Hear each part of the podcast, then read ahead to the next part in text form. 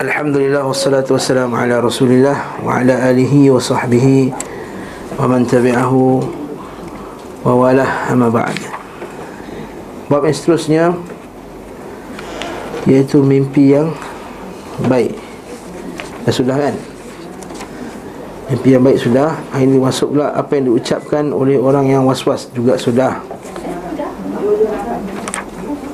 Dah. Was-was sudah. Ini marah.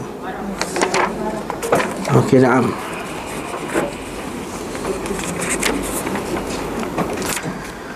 Faslun fima yaquluhu wa yaf'aluhu man ishtadda ghadabah atau ghadabuh. Fasal seterusnya apa yang diucapkan oleh seseorang atau apa yang diucapkan oleh Nabi sallallahu alaihi wasallam atau diucapkan oleh seseorang fima yaquluhu wa yaf'aluhu dan apa yang dilakukannya man ishtadda ghadabuh siapa yang kemarahannya sedang membuat-buat ishtadda sangat marah. Dan kita bincang kat sini bahawa marah dalam Islam dan marah dua jenis kemarahan. Satu marah kerana Allah satu marah bukan kerana Allah. Marah yang dicela itulah marah bukan kerana Allah Subhanahu wa taala. Marah kerana keduniaan. Okey? Al-ghadab. Ghadab ni daripada syaitan Ada marah sebab kerana agama ini sabit daripada Nabi sallallahu alaihi wasallam.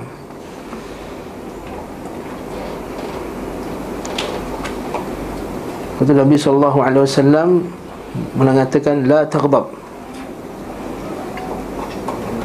La taghdab. La taghdab. Persoalan lelaki yang pemarah Nabi kata la taghdab. Jangan kamu marah. La taghdab. Jangan kamu marah. La taqbab. Jangan kamu marah. Tiga kali Nabi ucapkan kepada dia. Nasihat. Tapi sabit juga daripada Nabi SAW Yang Nabi marah. Tapi kemarahan Nabi itu Apabila dia terkait dengan masalah Agama. Ada saja perkara yang Orang melanggar perintah agama Maka ketika itu Nabi Marah Adapun apa yang berkaitan dengan diri dia sendiri Orang tersilap, orang terbuat sekian dan terbuat sekian Maka Nabi tak marah. Sepertinya berlaku pada Musa AS Bila kaumnya kembali menyembah berhala. Faraja'a Musa ila qawmihi ghadbana. Ghadban dengan wazan fa'lan Dengan maksud bersangat-sangat Raja'a Musa ila qawmihi ghadbana asifan dan cemas takut lagi cemas begitu juga bila Nabi Musa AS dia tarik janggut Harun Ya ibna umma la ta'khuz bilihyati wala bira'si Inni khashitu an taqula farraqta bayna bani Israel wa lam tarqub qawli bila Nabi Harun kata Wahai anak kepada ibuku Abangku lah. Hmm, Maksudnya La tak khud bilih yati wala birasi Jangan tarik jangkut aku dengan kepala aku ni. Dia marah dekat Nabi Harun Sebab biarkan kaum jadi macam tu. Ini khasyitu an taqula farraqta baini baina bani Israel Aku takut aku mecah belahkan Memisah-misahkan kaum Israel ni. Walam tarqub qawli. Jadi Nabi Musa marah tak? Marah. Juga dengan Nabi SAW Nabi marah. Bila orang kata amalan Nabi ni sedikit Lalu Nabi pun dengan merah padam muka ni Nabi naik ke atas Mimbar. Tahu kan kisah tu kan? Bila orang tanya kepada Aisyah Wahai Aisyah macam mana amalan Nabi SAW Maka Aisyah berkata amalan Nabi ni macam manusia biasa dan Solat, tidur, makan, puasa, kemudian berbuka Kemudian bersama dengan isterinya, kahwin dengan perempuan apa semua. Jadi bila Nabi buat macam tu Ada sebahagiannya memperkecilkan perbuatan Nabi. Itu Nabi kan? Dosanya telah diampunkan yang lalu dan yang akan datang. Maka aku nak berpuasa, tak nak berbuka Aku nak solat, tak nak tidur-tidur Lalu Nabi SAW marah kan? Nabi naik atas pentas Angkat muka merah padam Nabi kata hadis tu ini atqakum lillah ini akhsyakum lillah atau ini a'lamakum billah wa atqakum lillah. Akulah paling tahu tentang Allah paling alim tentang Allah dan paling bertakwa kepada Allah. Dan aku salat, aku tidur, aku puasa dan aku berbuka dan aku juga bekah mengahwini wanita dan siapa tak ikut sunnahku maka dia bukan di kalanganku jadi sabit tak marah ni? Sabit. Jadi marah yang boleh marah sebab agama. Marah kat liberal marah kat puak-puak sesat marah kat Yahanana marah kat Zamihan boleh. Ini dalam Islam. Tak syak lagi. Bahkan sebagian salafus salih Kalau kita baca Sejarah mereka Garang Sebahagiannya Bila berhadapan dengan Kesesatan. Seperti Umar radhiyallahu anhu Dan sahabat-sahabat yang lain. Mesti berlaku kepada seorang ulama salaf.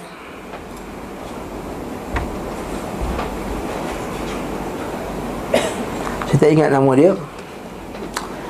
Bila orang menyebut tentang Fulan bin Fulan Orang tu sesat.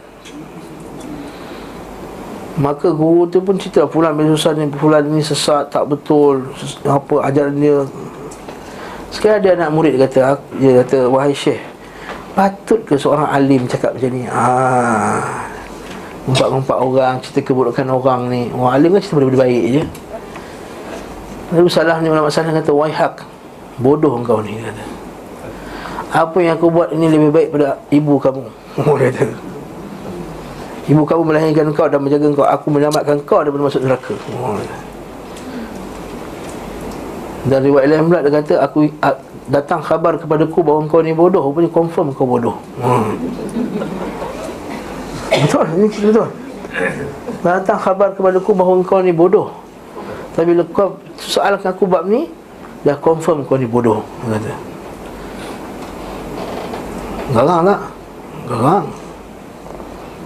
Jadi Kat sini kita kata Ghadab itu dia mesti bertempat. Ha, Ghadab pada Allah SWT itu adalah Perintah Allah. Al-hubbu fillah wal-bughdu fillah. Cinta kerana Allah Benci kerana Allah. Marah kerana Allah. Jadi yang disebutkan sini pula ialah marah yang macam mana? Marah yang terkait dengan masalah dunia lah. Marah orang terpecahkan kita punya kaca. Bawa beli dekat Bista lah. Nice Bridge beli tu dekat Bista dekat England tu kan. Dia beli kristal cantik kan Bista Apa nama dia? Tak ingat lah. Kau pecahkan. Marah kan? Handphone mahal bawa beli. Kemudian dia marah? Bila marah dia pun baling Ucapkan. Jadi apa babit marah? Babit marah ialah bila ucap Dan bila buat sesuatu dengan badan Dah kira marah lah. Maka lawannya sabar kan Bila sabar dalam hati Dia tahan kemarahan tu Dia sabarlah Itu kira masih lagi Sabar. Dia ucap jangan lidah Dia. Keluar what the hell lah Apa semua. Kan? Kata-kataan ni semua Adalah tanda dia marah. Kita pernah ucapkan. Jadi kat sini kata penulis rahimahullah ta'ala Amarahu sallallahu alaihi wasallam yudfi'a anhu jamratal ghadab bil wudu. Nabi memerintahkan untuk menutup memadamkan jamrah api kemarahan batu api. Al ghadabi bil wudu dengan wudu. Wal qu'udi in kana qa'ima. Dan duduk sekiranya dia berdiri. Wal ittija' in kana qa'idan. Dan baring kalau dia duduk wal isti'adzati billahi minasyaitonir rajim dan minta lindung daripada Allah daripada syaitan yang direjam. Walamma kana al-ghadabu wasyahwatu jamratayn min nar. Disebabkan kemarahan dan syahwat itu adalah dua batu api bara dalam daripada api dalam hati manusia. Dan sebab syahwat dia menyebabkan orang buat maksiat. Ghadab menyebabkan orang buat maksiat juga. Tapi ghadab dalam keadaan dia bunuh dia pukul dia menzalimi orang. Ibn Qayyim dalam kitab tu ada tu kata punca apa penyakit ni adalah al-ghadab. Syaitan ni masuk melalui al-ghadab. Hmm, Syaitan biasanya menyesatkan orang melalui ghadab. Kena ghadab lah Kerana daripada hasad tu dia, dia, jadi ghadab. Bila ghadab dia marah. Bila marah dia akan benci Dia akan kutuk Dia akan pelekehkan Dia akan Macam nak marah sangat kat mate Dan lupa nak basuh baju. Besok dah dinner ni. Hmm. Bagi tak basuh lagi Dia punya marah tu Dia maki yang habis Sampai masuk dosa-dosa yang lain pula. Dosa memaki Dosa pukul Dosa zalimi pula. Dia, dia potong apa Gaji orang tu separuh Punya geram. Janji dah 500 Dia potong separuh 200 setengah. Apa tinggal? Kan? Ini contoh lah Kalau tak sengaja kan? Okay? Sebab ghadab Dia masuk dosa zalim Dia masuk dosa-dosa lain Kita kata Dua ni memang jamrah Yang menyebabkan perosak Syahwat pula Mak makruf lah ha, Zina Pada melihat Kemudian rogol Kemudian Liwat Kemudian oh, Masya Allah Dahsyat. Okay, menzalimi orang dan lain-lain. Jamrataini min narin fi qalbi ibni ibni adam. Amara an yutfi'ahuma. Nabi sallallahu memerintahkan untuk memadamkannya dengan salat dengan wudu. Was salah dan salat wal isti'adzah dan minta perlindungan daripada syaitanir rajim kama qala ta'ala atamuruna an-nasa bil birri wa tansawna anfusakum wa antum tatluna al-kitab. Okey. Mengapa kalian menyuruh orang kalian mengerjakan kebajikan Sedang kalian melupakannya untuk diri kalian Namun yang demikian berlaku pada saat syahwat memuncak. Famarum bima yutfi'una biha jamrataha Wahuwa isti'anatu bis sabar Ista'inu bis sabri was salah Maksudnya kata Quran kan Wasta'inu bis sabri was salah Minta pertolongan kepada Allah dengan sabar dan salat.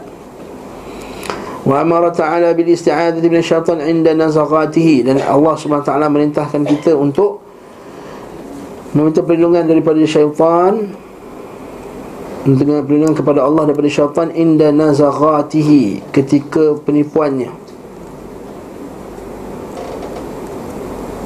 Bila gangguannya.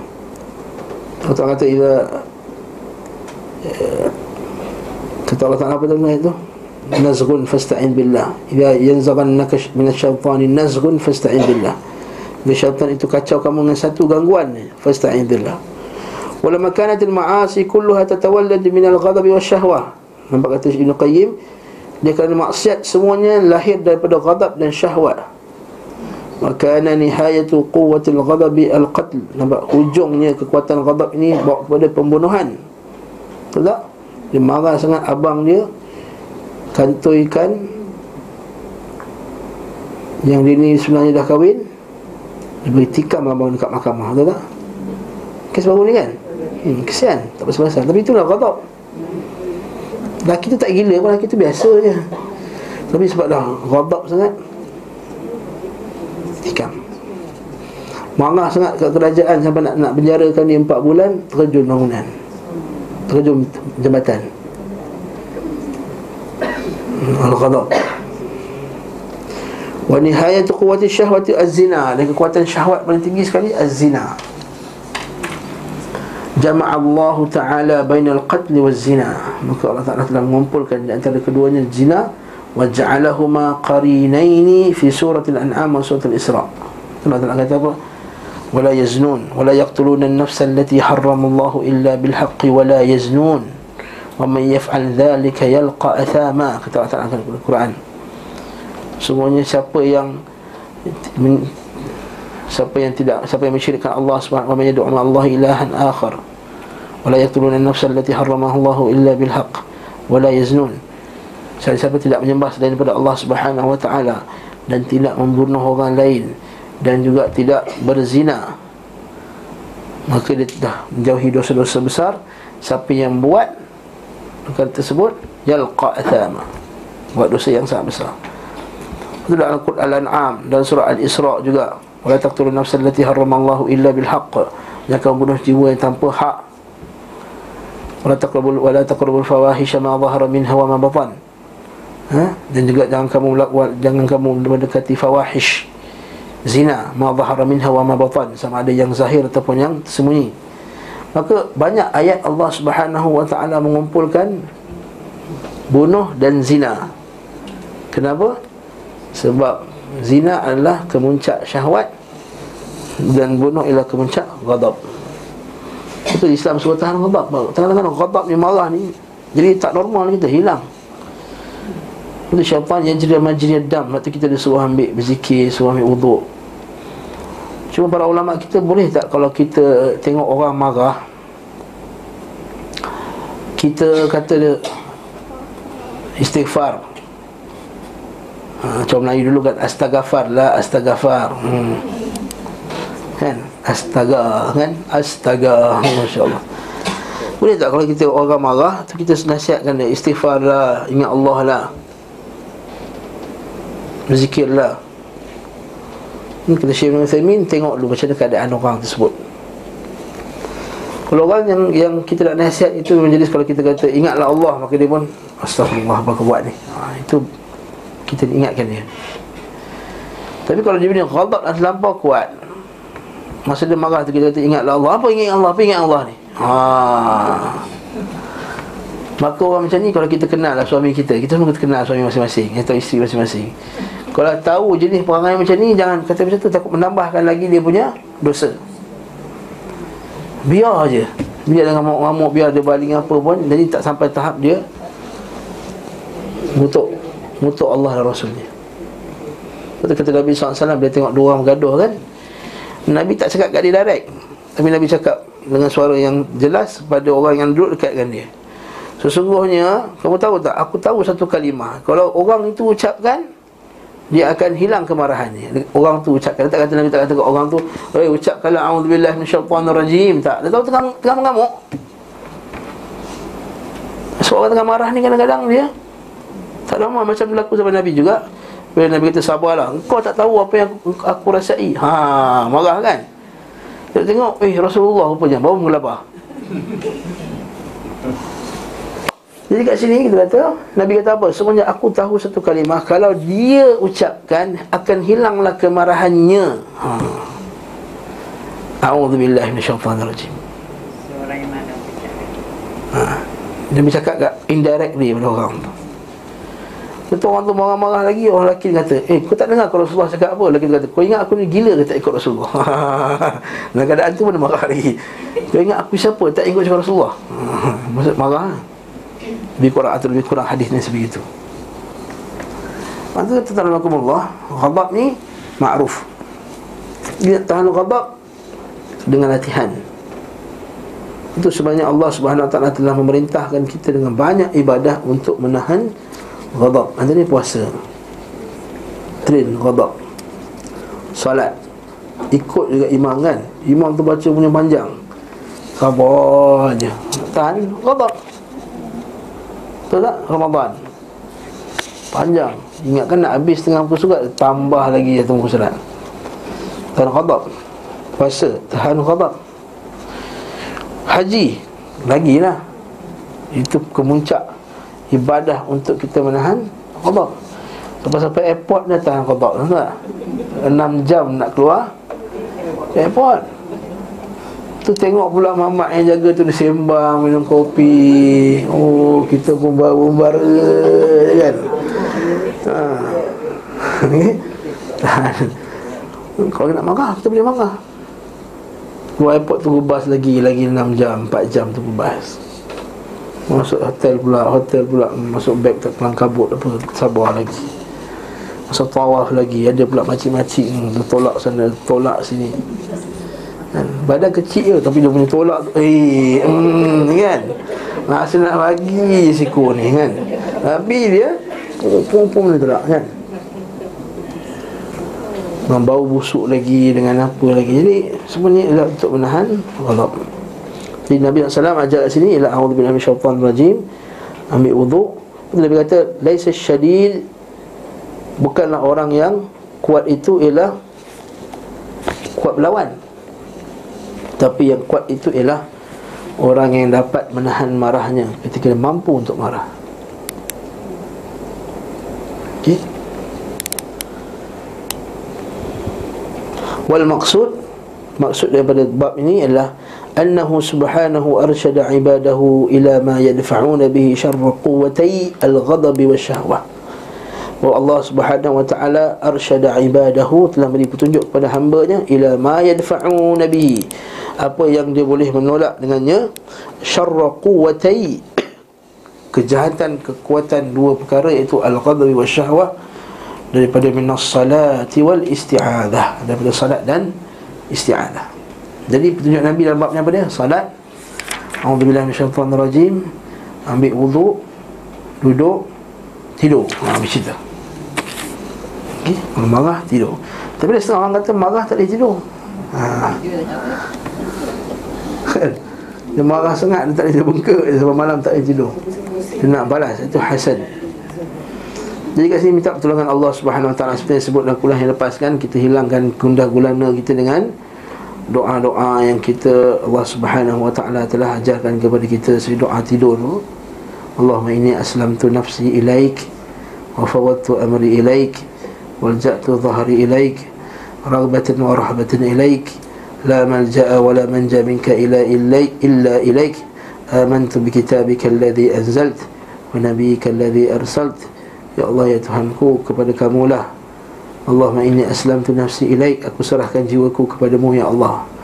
Wa fawadtu amri ilaik. Aku serahkan urusanku kepadamu ya Allah. Walja'tu zahri ilaik. Aku sandarkan belakangku padamu ya Allah. Ragbatan wa rahbatan ilaik.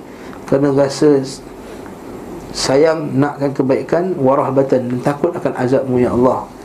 Amantu bi kitabika alladhi anzalt. Aku beriman kepada kitab yang telah engkau turunkan wa bi nabiyyika alladhi arsalt. Dan kepada nabi yang kau telah utuskan. Jadi baca doa tu insya-Allah. Kan doa tu panjang ni ustaz. Nak baca nak pegang ni gelap-gelap macam mana? Ni ah belajarlah hafal. Ha, hafal masa tengah terang ni nak tidur kan baca. Itu juga doa kalau Allah Subhanahu Wa Taala telah tarik pada kita benda yang kita nak kan. Ya, kita kata Allahumma ma razaqtani mimma uhibbu ma zawaita anni fima uhibbu faj'alhu faraghan li fima tuhibbu. Tak dalam buku ni. Ha, saya nak mana-mana pun tak jumpa. Okay? Maka kata Nabi SAW Maka ya Allah Apa yang kau telah berikan kepadaku Dari perkara-perkara yang aku suka Maka jadikanlah di kekuatan bagiku Untuk membuat perkara-perkara yang engkau suka ya Allah Dan apa yang engkau tarik daripadaku ya Allah? Benda yang aku suka. Ha, Nampak tak? Yang mana kita tarik? Hari ni kena tarik allowance Hari ni kena tarik hadiah Hari ni kena ha, Kena tarik kereta okay. Kena saman parking okay. Lambat, ustaz datang lambat Ustaz lajak ceramah Kena saman parking. Dia geram dia rasa. Maka kita kata habis dah aku RM200 kena hilang RM1 hilang Maka dia katalah Allahumma ma zawaita anni fima uhibbu. Ya Allah apa yang kau telah ambil daripada ku Apa yang aku suka. Faj'alhu faragan li fima tuhibbu. Jadi kalau dia benda yang menyebabkan menambahkan apa faraghali jadi aku satu kekosongan itu aku tak buat supaya aku tak buat dengan benda tadi itu benda-benda yang kau tak suka ya Allah. Dan aku buat benda-benda yang kau suka ya Allah. Contohnya seratus ringgit tadi katalah disebabkan kena ambil seratus ringgit tu kita tak buat benda-benda yang tak elok contohnya. Atau benda-benda yang yang menyebabkan Allah Ta'ala murka. Contoh. Maka kita kata, Ya Allah apa yang kau tarik? Jadi kalau ini waktu farah Farang ni kekosongan. Maksudnya kekosongan dalam perkara yang kau suka. Kerja ada satu ringgit tadi Maka nak pergi minum kopi Starbucks lah Dua jam duduk lepak contohnya. Jadi Dah tak dapat satu ringgit tu Kita pun tak buat apa-apa. Kat rumah Semoga tak buat apa-apa tu Kita berzikir Kita baca Quran. Macam Allah Ta'ala tarik Tiba-tiba tarik Tarik elektrik malam tu. Jadi kan kosong nak buat apa? Nak tidur pukul 8.30 Panas kan? Jadi faj'alhu faraghan li fi ma tuhib. Jadi waktu kosong tu waktu dalam perkara yang menambah kecintaanku kepadamu ya Allah. Atau yang menjadikan kau cinta kepadaku ya Allah. Jadi dalam gelap-gelap tu kita berzikir, ulang Quran ke nak hilang panas kan? Kita baca Quran dengan anak-anak apa semua. Dan seterusnya dan seterusnya wallahu a'lam bissawab. Jadi bila kita baca doa-doa macam ni, maka hilanglah pressure kita. Hilanglah kita punya kemarahan Kadang-kadang kita marah sebab orang dapat lebih daripada kita Kan sama-sama kerja sama-sama rajin dia naik pangkat Kita tak naik pangkat Contohnya Maka kita ingat ayat Allah Ta'ala Amiyah, amiyah dan nas ala ma'atahumullah min fadlih. Apakah mereka ni nak merasa jealous pada manusia Di atas pemberian Allah kepada Fulan dan fulan? Dan kata Ya Allah nasib baiklah kita kata Allah tak, tak jadikan macam tu macam tu Supaya aku tak buat maksiat-maksiat lain Sebab kalau aku dapat benda tersebut. Itu cara kita nak hilangkan Al-Ghadab. Saya nak tanya Berdoa boleh tak dalam hati? Berdoa asalnya di ibadah lisan Dia mesti dalam Lisan Dengan lisan. Tetapi memanglah semua asal ibadah itu Semua daripada hati. Doa dengan lisan tapi hati dia tak disertai dengan hati tak jadi doa. Faham tak? Semua ibadah adalah asalnya ialah hati. Ulama memang ulama bagikan ibadah hati ibadah lisan ibadah badan. Ya betul tapi ibadah lisan dengan ibadah badan dia asalnya semua daripada dalam hati juga sujud sujud ibadah badan tapi tak bermanfaat sujud tersebut kalau dia tidak disertai dengan ibadah hati iaitu tunduk kepada Allah, tadarru' merasa hina di hadapan Allah, al-inabah kembali kepada Allah, al-isti'adzah iaitu minta perlindungan Allah, al-isti'adzah minta pertolongan Allah, at-taubah bertaubat kepada Allah. Itu semua barulah jadi sujud dia tadi. Oh sujud sujud sujud ramai yang sujud. Yes, kena lafazkan lagi bagus. Kita ni kalau kita minta dengan lafaz lagi bagus ke minta dengan hati lagi bagus? Pandang suami kita tak cakap kan Suami kita faham Tak Jadi orang kita kata Abang ha, Cantik jam ni ha. Jam saya ni dah berkarat dah ni ha. Kata cantik handphone ni ha. Handphone saya dah slow ha. Nak jawab SMS abang pun lambat sampai. Contohnya. Maka Lebih baik tak Cakap. Sama juga macam suami. Suami nampak isteri dia cantik. Kemudian tak puji. Tengok je. Senyum macam tu je. Jadi Cantik tolong awak. Ha, Macam tu je. Mesti. Kan Dia pastikan betul-betul bahasa tu baru lagi lah. Itu baru kan Dah, dah 3 bulan. Baru perasaan lah. Barakallahu Tapi kita Barakallahu fikum. Barakallahu fikum. Sebut. Memang Allah tak nak sebut. Dan bila sebut dengan disertai dengan hati Dia lebih khusyuk. Dia lebih khusyuk. Masa kita sebut betul-betul Dengan bersungguh-sungguh. Masa kita talbiah kan. Talbiah tu ucap lagi sungguh-sungguh Dia lagi feeling lah hati Labbaik Allahumma labbaik sampai jalan tu Kalau labbaik Allahumma labbaik Labbaik la syarika laka labbaik innal hamda wa ni'mat Tak jadi tak feel Dia cakap kuat-kuat saya berjalan nak ke Kaabah tu saya berjalan sampai dekat Arafah apa semua saya berjalan tu kan dia punya feeling tu lain. Sampai kalau kita terbiah dalam hati je. Kan orang naik bas. Saya pelik orang Malaysia ni paling saya tahu orang paling malas talbiah orang Malaysia. Orang lain Afrika semua semua bersemangat talbiah. Rabbaik Allahumma labbaik. Betul jerit-jerit depa. Orang Malaysia hmm. Senyap. Yang sunnah lah tu. Ha, Yang sunnah pun talbiah tak nak kuat. Lahan apa ni talbiah kena kuat je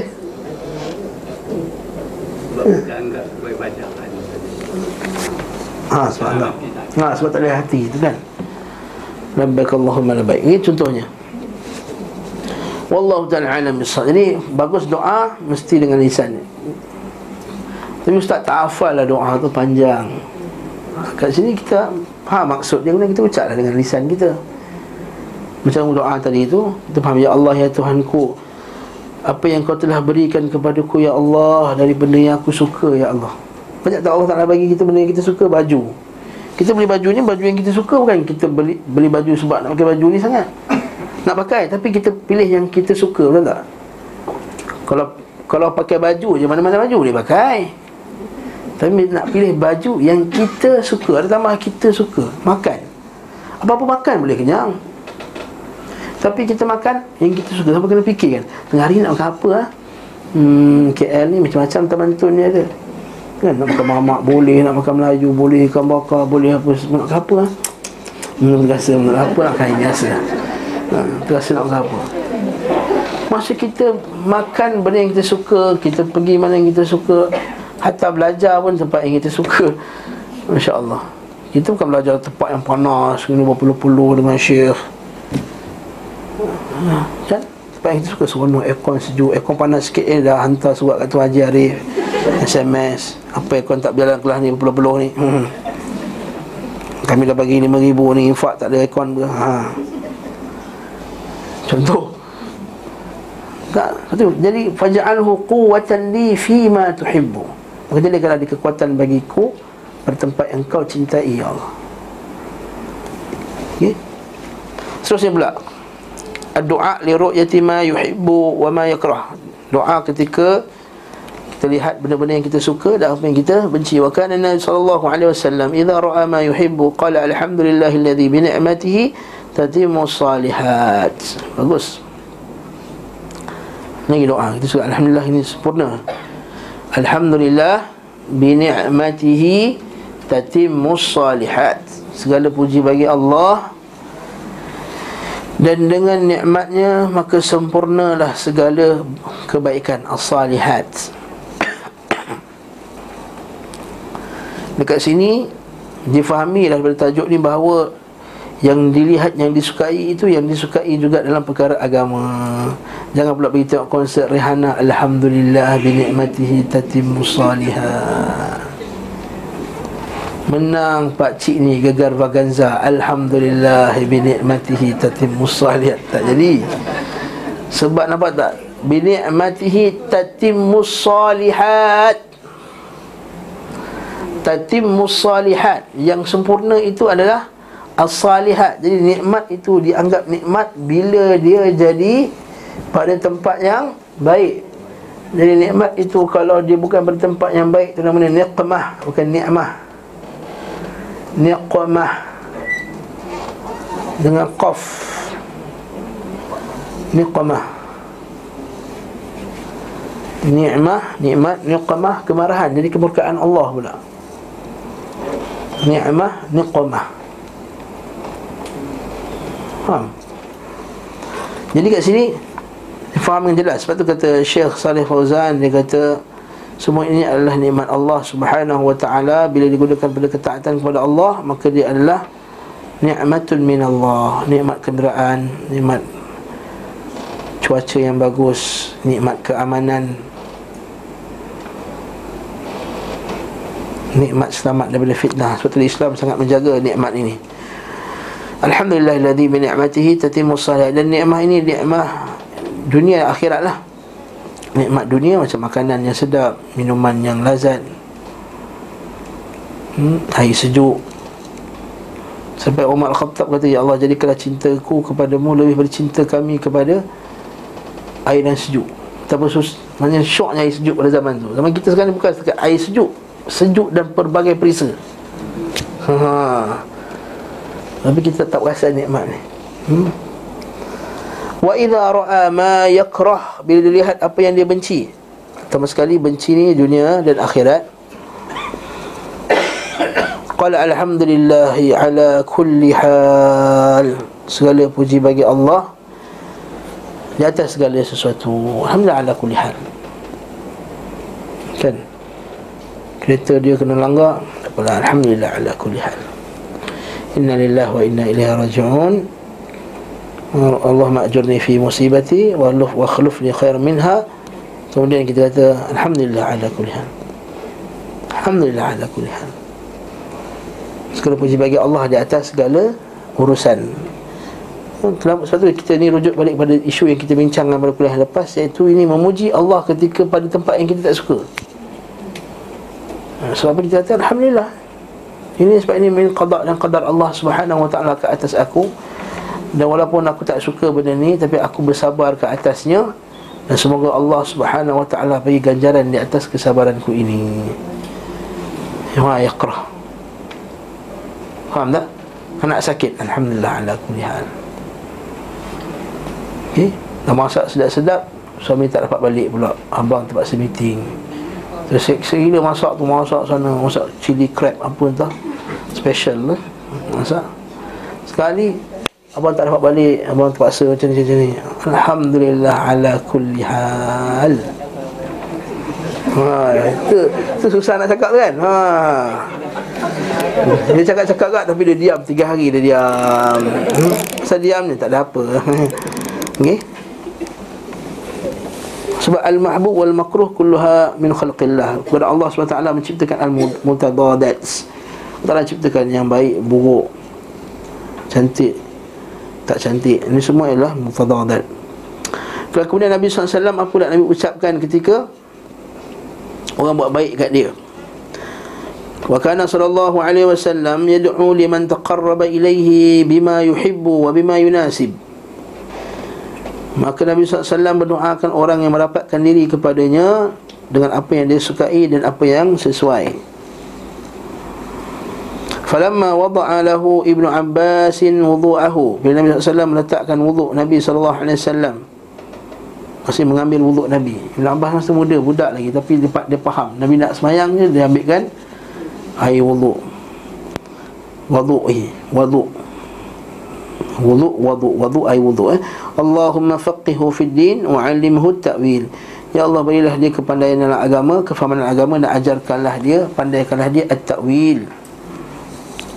Tafsir. Sebab Nabi SAW sebut dalam hadis yang sahih Nabi kata Man sana'a ilaikum ma'rufan Siapa yang buat kepada kamu suatu kebaikan Maka fakafi'uhu Nak kata Nabi Maka balas dia balas kebaikan tadi. Yang ni bin husnul ahdi. Termasuk cara baik muamalah yang baik. Umat Islam adalah dibalas kebaikan. Contoh orang Melayu dulu hantar mangkuk Dia pulang balik mangkuk berisi kan Betul tak? Kita je semua sekarang hantar mangkuk Dia hantar yang dah, dah basuh cantik bersih. Tak sunnahnya ialah balas. Jadi balas tu ialah sunnah. Berbalas-balas hadiah. Ataupun apa saja Man sana'a ilaikum ma'rufan Fakafi'uhu fa in lam tajidu ma tukafi'unahu. Kalau kamu tak jumpa apa yang boleh membalasnya yang kadang-kadang bagi benda terkejut rumah kita tak ada benda. Biskut kering takkan tak nak bekas biskut kering. Maka ucapkanlah jazakumullahu khaira. Jazakallahu khaira. Jazakallahu khaira. Ini biasa orang ucapkan jazakallahu khaira okay? Semoga Allah Ta'ala membalas kamu dengan suatu kebaikan. Maka Nabi doakannya juga dengan hadis sebelahnya walamma da'amahu Abu Qatadah fi masirihi bil lail ketika Abu Qatadah membantu Nabi sallallahu alaihi wasallam dalam perjalanan pada waktu malam. Mala an rahilati mesti naik unta gedung gedung gedung unta tu macam nak jatuh. Maka Abu Qatadah ni yang tahan Nabi daripada Nabi jatuh qala hafizakallahu bima hafizta bihi nabiyahu cantik eh Nabi kata semoga Allah Taala melindungi kamu memelihara kamu sebagaimana kamu telah memelihara nabinya menjaga nabinya masya-Allah Nabi doakan wa qala man suni'a ilayhi ma'ruf faqala li fa'ilihi jazakallahu khairan faqad ablagha fi ablagha fi thana' Rasa melakukan kebaikan untuknya Maka ucapkanlah Jazakallah khair Dan hadis ini tak sebut kamu balasnya eh? Nah hadis yang saya bacakan tadi Nabi kata Maka kamu balasnya. Balas balik kebaikan tersebut. Dengan bagi, bagi ganti lah Contohnya. Tapi kalau Tak ada Maka doakan dia. Hmm. Maka doakan Dia dengan jazakallahu khairah faqad ablagha fi thana maka dia telah memujinya dengan pujian yang sangat bagus. Maka telah melakukan pujian yang dalam. Ablagha fi thana maksudnya dia buat benda yang sangat baguslah terpujilah ablagha fi thana wastaqrada min Abdullah bin Abi Rabi'ah malan. Nabi SAW pernah pinjam duit daripada Allah bin Abi Rabi'ah. Dan Nabi bayar hutangnya. Dalam hadis disebut Nabi hutang 40 dirham kena Nabi bayar balik lebih. Jadi boleh tak bayar hutang lebih? Jawapannya boleh. Ha? Yang ini termasuk dalam bab berbuat baik kepada orang yang telah buat baik pada kita. Sebab orang yang bagi kita hutang ni dia buat baik. Baik kita tengah tersepit masa tu. Kata Nabi SAW Orang yang bagi hutang ni pahala lagi banyak Pada orang yang bagi, bagi hadiah Sebab kalau kita bagi hadiah Kemungkinan orang tu perlu atau tak perlu benda tersebut. Kita balik Balik kita pergi jalan mana-mana Kita bagi orang Magnet Kuala tu ha. Mungkin tak perlu kan magnet Kuala tu. Balik dari Australia contohnya. Tapi kalau orang nak pinjam Pinjam duit RM100 Saya perlukan sekian dan sekian Maka lebih pahalanya Daripada orang yang bagi Hadiah tadi hmm. Tu bagi orang pinjam Lebih banyak pahala. Tapi benda ni susah. Sekarang sebab sekarang banyak orang yang tak Tak mana tu Susah tu. Nak bagi pinjam. Okey, harta tentu. Kemudian Nabi bila Nabi bayar, Nabi bayar lebih. Dan bila Nabi bayar Nabi doakan pula Barakallahu laka fi ahlika wa malik. Semoga Allah Ta'ala berkati kamu pada ahli kamu, keluarga kamu dan harta kamu. Innama jaza'us salaf Sungguhnya balasan bagi pinjaman hutang adalah Alhamdu wal ada Pujian dan pelunasan. Jadi balasan bagi orang yang nak bayar hutang adalah bayar hutang dia. Lah Orang yang berhutang adalah membayar hutangnya. Okay, kadang-kadang orang berhutang dia bagi hadiah orang tu. Hutang tak payah bayar lagi. Tak jadi Bayar hutang dulu. Lebih disukai daripada kamu Bagi hadiah kat dia. Jadi Barakallahu laka fi ahlika wa malik. Innama jaza'u salaf. Alhamdulillah Tapi kalau tak baca yang akhir pun tak apa. Kita baca Barakallahu laka fi ahlika wa malik. Yang penting ialah kita doakan dia. Lebih baik kita pinjam Ya Allah semoga tak berkatilah Tuhan ni bagi saya pinjam ni. Tapi sekarang banyak juga orang buat macam tu Perangai. Dia gunakan doa-doa apa semua ni nak nampak macam warak. Kan? Doa-doa apa semua punya nak nipu kita. Itu kan payah kan al-mu'min fatanun warak orang mukmin itu fatan bijak lagi warak jadi dia tak kata ustaz tapi bagi je lah tak. Islam fatanun warak Islam tu warak dan bijak. Kalau orang tu kita tak, tahu kaki menipu maka buat apa nak berurusan dengan dia lagi? Seperti kata hadis Huzaifah kan? Waqad marra alayya zamanun Fala ubali fima ubai. Aku tengah lalu satu zaman yang orang semua bagus. Sahabat-sahabat dulu. Aku tidak peduli dengan siapa aku berurusan pun Wa in kana mu'minan la yurud la yaruddannahu alayya islamuh. Kalau dia orang Islam saya agamanya akan mengembalikan hak aku. Wa in kana nasranian wa in kana kafiran kalau dia orang kafir la yaruddannahu ilayya sa'ih saya penjaga pula polis-polis akan mengembalikan hak aku. Hakim-hakim semua.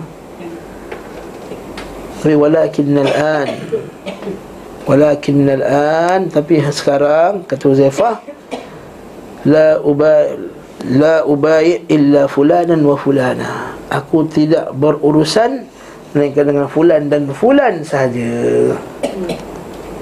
Dalil bahawa Kita boleh pilih kalau kita tak nak bagi hutang sebab kita tahu dia ni kaki menipu ataupun dia nak hutang dengan perkara maksiat. Maka kita pun tak bagi hutang dekat dia. Ni orang nak pinjam hutang sebab apa nak pergi Singapura? Apa nak pergi Singapura? Nak pergi concert Guns and Roses. Ah jadi. Tak boleh nak pergi pinjam duit and Roses punya tak boleh. Wow. Wow, ha ni wow pun. Tapi nak bagi pinjam, nah, tak boleh, tak boleh. Haram. Dia dah menangis, apa tak, tak boleh pinjam. Okey? Ustaz, bagaimana situasi Rasulullah um, mengambil hutang tu macam mana kedua Rasulullah dia nak, nak hutang tu kerana apa kerana nak bagi makan suami isteri, isteri dan anak-anak dia maknanya dia langsung memang Nabi miskin. Sebab Nabi ni miskin bukan sebab Nabi malas ingat Nabi orang nak bagi Nabi kan ada satu lembah kambing satu lembah unta. Tapi Nabi suruh bagi kat orang yang minfak. Ha, Ini Lepas tu kita Kata kita Kita ni sebenarnya kedekut lagi Dari kuliah selasa lepas. Kita sebenarnya kedekut Sangat-sangat kedekut ni sebenarnya kita ni. Kita bagi benda yang kita macam tak perlu sangat sebenarnya. Tak kita ni Kita tak bagi. Cuba Saya dari tu kan. Cuba pinjam kereta. Pinjam kereta sekejap Ada syekh nak datang. Minggu depan lagi dua minggu Ada satu syekh nak datang. Puan ada dua kereta kan. Pinjam satu kereta. Oh tak boleh lah. I nak hantar. Kadang boleh je satu kereta tu. Dulu boleh. Hidup satu kereta tak hati pun. Kan? Kita kita ni hanya bagi benda yang macam kita tak perlukan sangat benda tersebut. Tak maaf saya sebut lah Kita tak bagi tu saya sebutnya kali Kita ni tak bagi benda yang kita cintai sebenarnya. Ha, Dia kata Allah SWT dalam Quran tu Lan tanalul birra hatta tunfiqu mimma tuhibbun. Kamu takkan mencapai tahap kecintaan yang Tahap iman yang sebenarnya Kebaikan yang sebenarnya Sehingga kamu memberikan apa yang kamu Cintai. Saya bawa kisah ni selasa lepas Kisah Ibnu Umar radhiyallahu anhu Ketika dia sakit tu kan Sakit ketika sakit nak meninggal tu Dah hujung-hujung umur dia teringin sangat nak makan anggur.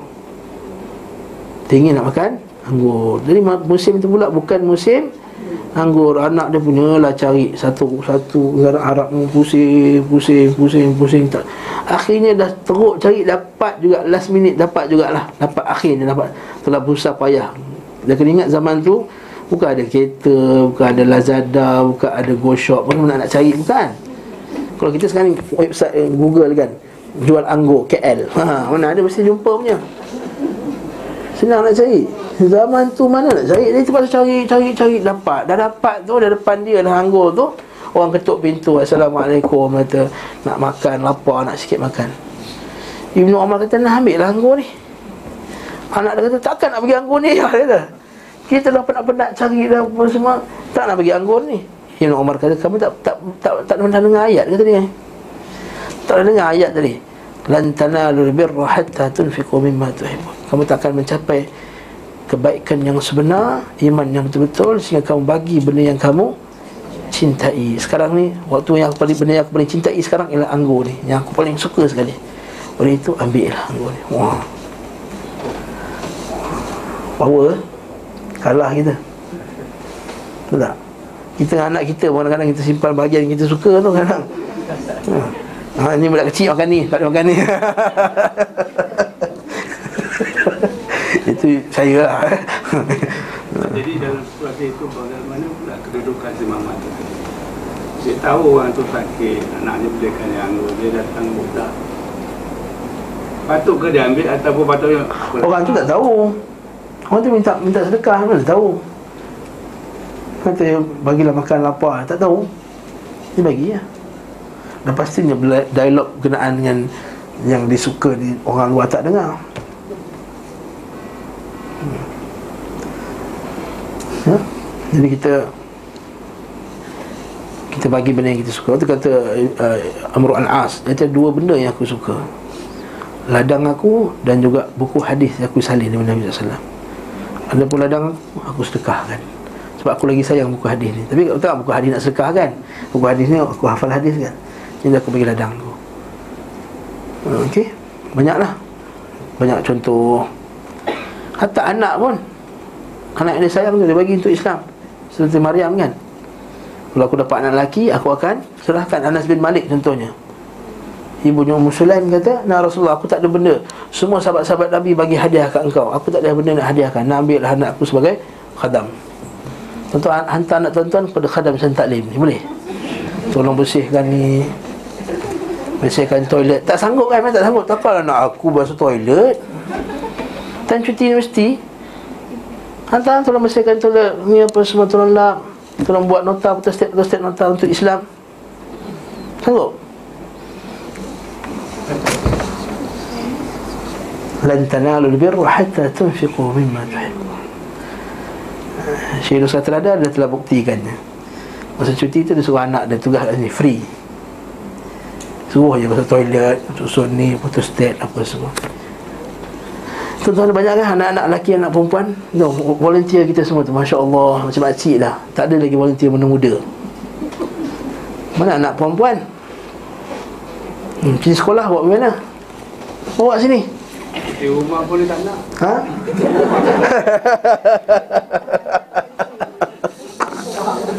Betul. Sebab tu cuci rumah pun tak nak suruh cuci Yayasan Taklim eh? Allah musta'an Bilik dia pun tak buat. Itu masalah perempuan dan tuan-tuan lah. Besar pun Ustaz. Perempuan je. Yelah lelaki perempuan lah ni. Cerita sama lah dua-dua. Itu kan cerita ni. Hatta tuan-tuan dan perempuan sendiri Sendiri pun. Hatta tunfiqu mimman tuhibun. Infak. Infak tenaga pun infak juga. Ha. Infakkan lah Tunfiqu mimman tuhibun ha, Saya cakap ni Nasib lah. Memang cakap benda hak. Kita ni agama Kadang-kadang kita agama Agama kita belajar je. Semangat belajar. Semua kelas datang. Ustaz Kariman datang Ustaz Asri datang. Bila part untuk nak kerja untuk agama Nak angkat sebiji kursi pun tak boleh. Panggil Daniel angkat kursi. Ha. Sebiji kursi pun tak boleh. Allah musta'an Allahul musta'an Semoga Allah Ta'ala ampunkan dosa-dosa kita lah hmm? Yang banyak ni Walamma arahahu Jarir ha, Ini kisah yang menarik eh Jarir bin Abdullah Al-Bajali Mengistirahatkan beliau Apa maksud mengistirahatkan beliau? Bukan maksudnya Al-Jarir ni bagi Nabi bercuti ke bukan? Sebabnya Mengistirahatkan beliau daripada Zul Khalasah Itu patung Daus Apa benda pula ni? Iaitu dekat selatan Arab Saudi itu Dekat Yaman Antara Yaman dengan Saudi Ada satu kabilah Kabilah Daus. Mereka ni satu berhala namanya Zul Khalasah Yang mereka sembah berhala ni. Lalu kata Nabi SAW Man yurihuni min Zul Khalasah Siapakah yang nak merehatkan aku dengan Zul Khalasah Maka Jari bin Abdullah ni telah Pergi perang Pergi hancurkan berhala ni dan, beliau, dan Nabi SAW memohon keberkatan atas pasukan berkuda kabilahnya Ahmas dan para tokohnya sebanyak lima kali. Mari kita baca hadis bawah tu. Riwayat Ahmad Bukhari dan Kitabul Maghazi Babu Ghazwati Zil Khal Khalasah Bab perang iaitu perang Zul Khalasah iaitu menghapuskan berhala Zul Khalasah dan riwayat Muslim fi fadail sahabah pada bab kelebihan-kelebihan sahabat. Bab min fadail Jarir bin Abdullah Jarir bin Abdullah Al-Bajali. Dhul Khalasa sanamun kana bitabalah baina Makkah wal Yaman. Baina Makkah wal Yaman. Itu berhala di Tabalah. Betul tak nama tempat tu? Tabalah nama tempat. Nama betul lah. Tak saya baca betul. Tabalah baina Makkah wal Yaman ala masir tu sab'an layal min Makkah. Tujuh batu daripada Makkah wa kana sadadatuha sadanah penjaganya. Ha, dia ada penjaga berhala tu. Banu Umamah bin Bahilah bin Aqsur Aqsur. Bani Umamah bin min daripada Bahilah bin Aqsur. Wa kanat tu'azzimuha wa tahdilaha khas'am. Maka telah mengagungkannya dan memberi hidayah kepadanya menyembelih padanya Bani Khas'am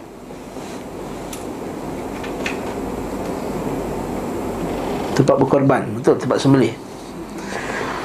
Wa bajilah wa azad wa surah wa min qarbahum. Dan puak bajilah wa dan azad dan surah. Dan apa yang dekati mereka di kalangan butun Arab kabilah-kabilah Arab daripada Hawazin Hawazan ataupun Hawazin.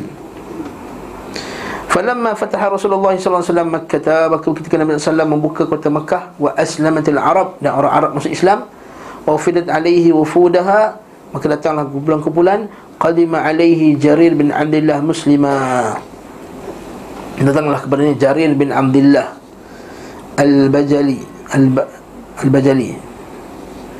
Sebagai seorang muslim dia kata ya Jarir ya Jarir wahai Jarir ala turihuni min dhil khilsah? Ha tak nak akan kau melapangkan dadaku daripada berhala zil khilsah ni? Zil khalasah ni Kenapa Nabi tanya macam tu? Nabi senak dada tengok berhala. Ha. Nabi Nabi sallallahu alaihi wasallam tak boleh tengok berhala ada dalam dalam bumi Islam. Dia rasa senak-senak perut dia. Rasa sempit macam Musa tadi kan? Faraja'a Musa ila qaumi ghadbana asifa. Asifan tu syarat ya terjemahannya adalah cemas Cemas masa kita dapat tahu Tiba-tiba anak kita terlibat dengan satu benda yang tak elok. Cemas kan? Warden panggil, asrama panggil. Panggil malam-malam pukul 12 Kan melabah lah Anak awak ditangkap fly Bila asrama. Fly bila asrama kan Seokok ke fly ke Ponting sekolah ke Panjat roting ke. Perasaan mak tu macam mana? Hmm, hmm, hmm, hmm, Takut. Cemas. Macam tu juga Nabi SAW rasa cemas dan rasa senak dada boleh tengok bahala. Ha. kita je tengok bahala nak selfie dengan bahala tu. Hmm. betul? Kita pergi Notre Dame France berapa ramai orang Islam nak selfie depan bahala tu. Memanglah cantik sejarah beribu tahun kan. Pergi pergi pergi pa- Paris bukan Paris Paris. Pergi Paris. Pergi, pergi pergi Paris tu nak ambil gambar depan bahala-bahala tu semua suka depan bahala tak ambil gambar pergi US depan patung ni ambil bahala patung berapi tu hmm? pergi Borobudur selfie Allah musta'an Allah musta'an ha? Ah, semua semua benda-benda tempat maksiat apa semua kan? tempat azab semua Tak burung kalang kau itu macam mana? Ah bahala mana boleh Haram Patung patung binatang haram? Siapa yang bina dosa Haram dosa Selagi benda tu ada, selagi tu. Kalau itu dah ada dosa ha, Jadi sal- jadi Nabi SAW kata mai mai uh, ya jari ala turihuni min dzul khilsah. Kau tak lapangkan dadaku daripada dzul khilsah. Ha. Dalam Islam tak boleh zahirkan berhala. Kata pemerintah Islam kata berhala, kau nak sembah boleh sembah lah, tapi dalam bangunan kau jangan zahirkan. Ini bukan main tinggi berhala. Hmm? Qala bala. Dia dalil juga bahawa tak boleh kita gembira bila tengok berhala eh. Biarlah ni kan asasi Biarlah ini kan pelancongan Buat rombongan nak sekolah Rombongan ke Batu Caves Untuk anak orang Islam buat apa? Allah musta'an Ada ke orang kafir buat rombongan? Ha? ha? Ada orang kafir buat rombongan ke masjid Dengar orang baca Quran Ada Ha? Ah, ya masjid sebab cantik lah masjid wilayah, masjid-masjid ni Bukan nak dengar ceramah tu Cuma kalau buat ni Dengar ceramah Takkan bagi punya Apa kata kita jemput Gereja, gereja St. Xavier ke gereja di atas ni tu Saksi ceramah pasal kesatuan agama Kristian ke ni ha? Ha. Gimana dengar? Takkan dengar punya Jadi kat sini Nabi kata Qala bala fawajjahahu ilaih fa kharaja hatta ata bani Ahmas bin Bajilah maka dia pun keluar hingga berjumpa dengan bani Ahmas fa sara bihim ilaih ha, maka datanglah maka puak Ahmas pun jalan datang lagi bersama apa perang bersama dia faqad talathu khaz'am wa bahilah wa dunahu. Maka peranglah dengan puak khaz'am ni lah. Faqatala min sadan sadanatihi min bahilah yawma idzin mi'at rajul. Maka telah terbunuhlah di kalangan mereka itu 100 orang. Wa aktsar al-qatla fi khaz'am. Maka yang banyak terbunuhnya adalah Khatham wa qutila mi'atain min bani min abain min bani Quhafah bin Amir bin Khatham 200 pula 200 orang pula daripada puak yang satu lagi. Wa dhafara bihim wa hazamahum. Dan mereka mengalahkan mereka. Wa hadama bunyana dhil khalsah. Mereka telah menghancurkan bangunan zil khalsah. Wa adrama fihi nar dan telah mencampakkannya menghidupkan api neraka dan membakarnya. Fahtaraq. Maka terbakarlah dia. Macam Nabi Musa AS telah membakar Samiri. Eh, patung Samiri itu. Samiri pula eh? Samiri dia kena Dia kena buang negeri Negeri. Maka patung tu Kan Mundur ilal Ilahika alladhi dhalta alaihi aqifa. Lanuharriqannahu. Kami akan membakarnya. Thumma lanansifannahu fil yammi nasfa. Kemudian baki tu baki, Saki baki bakaran tu maka dia akan dibuangkan ke dalam sungai dalam laut. Jadi itu cara dia jadi kat sini Nabi SAW doakan dia Allahumma ja'alhu hadiyan mahdiya dalam hadis tak sebut eh dari satu doa yang Nabi doakan kepada Jari bin Abdullah Ya Allah jadikanlah dia ini Orang yang mendapat hidayah Hadian Memberi hidayah ke orang Mahdian dan juga mendapat hidayah. Sekejap saya cek hadis dia. Hadiyan Mahdiya.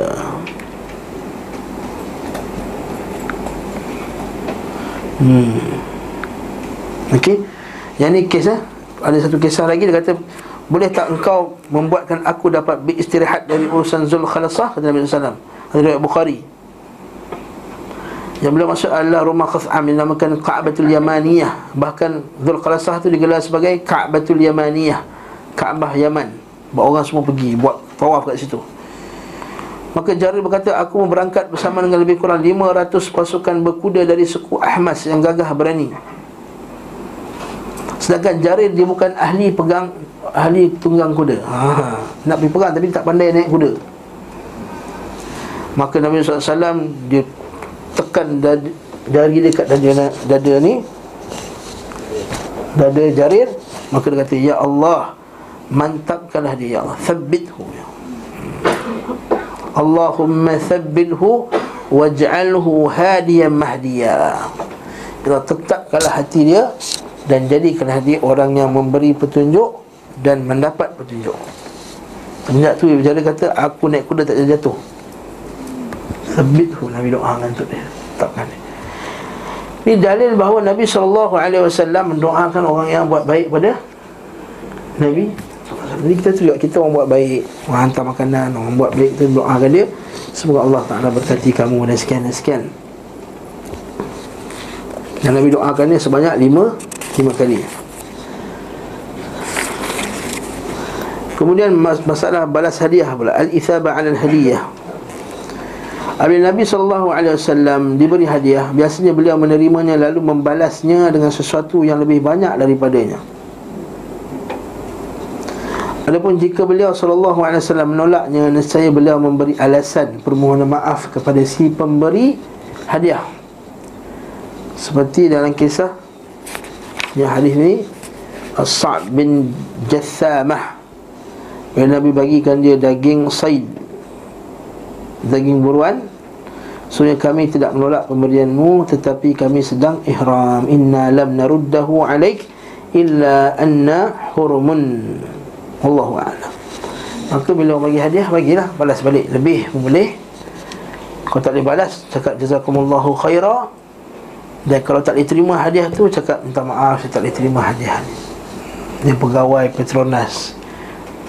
Poster kat bawah tu polisi Petronas tidak menerima hadiah daripada mana. Ha. Apa nak bagi hadiah Dia bagi handphone besar Gaya Cina Dia minta maaf cik Nampak ni besar poster ni ha, Kami tak boleh menerima hadiah Beberapa kerajaan pun tak boleh menerima hadiah Sebab menyalahi polisi kami Contohnya. Maka kita boleh menolak hadiah dengan kita Memohon maaf minta maaf. Sebab apa? Bila kita bagi hadiah tolak Itu akan menyebabkan orang hati kan? Semua tahu. Jadi adab Nabi SAW Nabi terima hadiah tu. Walaupun kadang-kadang Nabi tak makan pun hadiah tu. Nabi terima dan Nabi hadiah pula kepada orang lain. Ha. Apa maksud Rasulullah cakap kami sedang ihram ni? Bila orang tengah ihram dia tak boleh makan daging buruan. Daging buruan. Hmm. La taqtulu sayda wa antum hurum. Ya ayyuhalladzina amanu la taqtulu sayda wa antum hurum man qatalahu muta'ammidan fa jazaa'u mithlu ma qatala min an-na'am yahkum bihi dhawa 'adlin minkum hadiyan baligh ila akhir ayat. Semua itu ada satu larangan daripada ihram. Ha? Ya, satu, satu, satu, satu larangan berihram adalah membunuh binatang buruan atau menyuruh orang berburu untuk dia. Yang boleh kalau bukan buruan lah macam unta yang dibawa sini, kambing yang dibawa sini, ya, itu lain lah. Dia buru, dia buru. So, antara hikmahnya Allah Ta'ala bagi hukuman tersebut Bayangkan kalau ada satu, 2 juta orang 2 juta orang buru dalam Mekah Habislah Datang dalam tu Yang kedua Nabi larang Petik pokok kan Larang petik pokok. Kalau Nabi kata tak ada larangan petik pokok Habis Mekah. Tu Dah dah tak ada daun. Dah Yang ketiga larang luqatah Untuk ambil barang yang ditinggalkan. Kat Mekah biasa orang tinggalkan barang kan. Banyak tinggal sana tinggal sini. Kalau asal nampak barang tak ada orangnya. Ambil. Asal nampak barang tak ada. Memang banyak gila lah barang kena ambil. Itu ada hikmahnya biarkan. Itu adalah hikmahnya Tak boleh bunuh Inna lam naruddahu alaika illa anna hurumun. Seterusnya Nabi SAW Umatahu idha sami'una hiqqal himar. Bila Nabi SAW dengar Himar Ringkitkan Himar. Ay ta'awadhu billah Baca a'udhu billahi min syaitan rajim. Wa ila sami'u siyah hadikah Bila dengar eh, Kokokan ayam maka is yas'alullaha min fadlih yas'alullaha min fadlih. Sebab dia katakan himar nampak syaitan. Ha, nampak malaikat. Wallahu a'lam. Nampak malaikat? Dia nampak malaikat. Hmm, wallahu a'lam. Ya. tapi memang himar daripada syaitan. Nabi larang makan daging himar. Dia boleh makan himar ahliyah saja. Eh himar himar, himar ahliyah tak boleh makan. Dia boleh makan ialah himar wahsy. Himar wahsy Sebagai ulama menganggapnya himar wahsy ni adalah zebra. Okey. Sebagai kata himar wahsy ni adalah zebra. Jadi bukannya himar liar. Tapi sebagai ulama lain pula dia dia dia tak setuju dengan pendapat ni. Sebab himar wahsy ni adalah penjenamaan zebra untuk bahasa moden ni. Jadi himar wahsy ni umum. Nabi tak rujuk pada hanya zebra. Jadi apa saja yang Yang apa Bebas Maka dia Namanya himar wahsy. Wallahu ta'ala alam besar Juga Nabi SAW Anahu amarahum bitakbir Anda ru'ayat al-hariq Takbir ketika nampak Kebakaran. Fa'inna takbir Yutfi'uhu. Kerana takbir itu boleh memadamkan api tersebut. Cuma hadis ni Da'if Riwayat Ibn Sunni wal-Uqayli fi al-Du'afa wa Ibn Akil fi al-Kamil min hadith Amru bin Shu'aib an abihi an jadihi wa sanaduhu da'if Jadi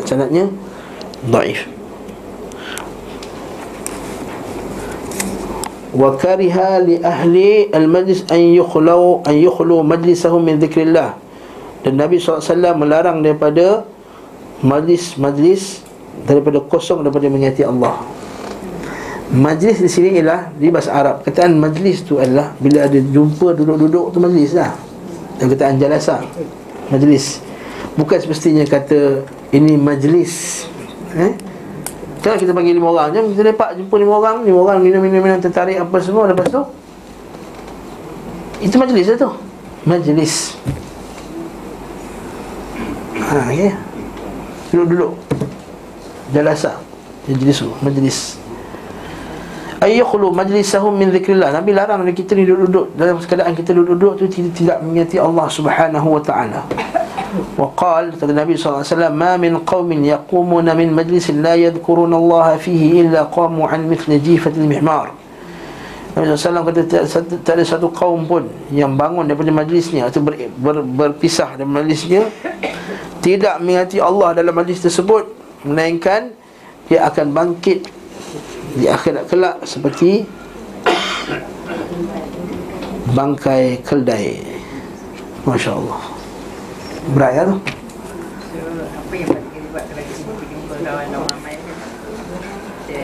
Zikirlah Jazakallahu khaira Barakallahu fikum Hayyakumullah. Semoga Allah Ta'ala mengati yang benar Allah Ta'ala melindungi kita. Nastaghfirullahaladzim Subhanallah.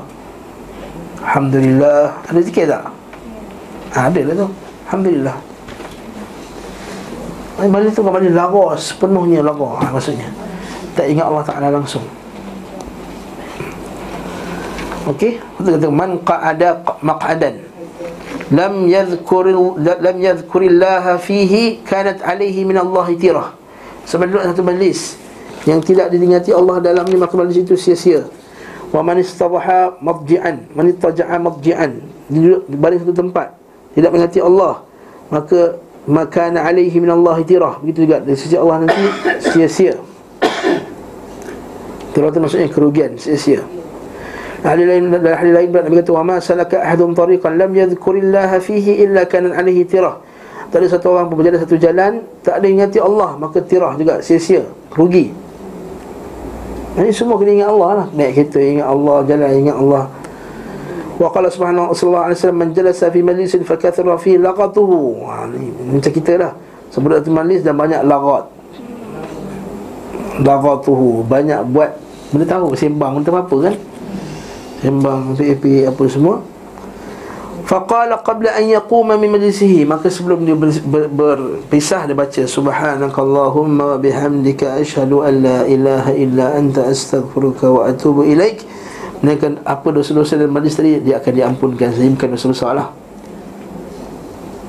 sunnah Abu Daud Wa Musaddaq Hakim Annahu kana yakulu dhalika Iza arada an yakuma min majlis. Bila nak bawa semuanya Nabi wasallam bila nak berpisah dari majlis Nabi kata ya Rasulullah innaka la taqulu qawlan ma kunta taquluhu fi ma madha. Kau telah mengucapkan satu perkataan yang tidak pernah kami ucapkan sebelum ini. Berkata Nabi sallallahu alaihi wasallam dzalika kaffaratun lima yakunu fil majlis. Maka itu adalah kafarah kita atas apa yang kita berlaku dalam majlis. Subhanakallahumma wa bihamdika ashhadu an la ilaha illa anta astaghfiruka wa atubu ilaik. Memang tepat sekali tajuk dia kena. Kita pun dah akhir majlis dah. Subhanakallah wa bihamdika asyhadu an la ilaha illa ant astaghfiruka wa atubu ilaik. Wa sallallahu ala Muhammadin wa ala alihi wa sahbihi wa sallama tasliman katsira.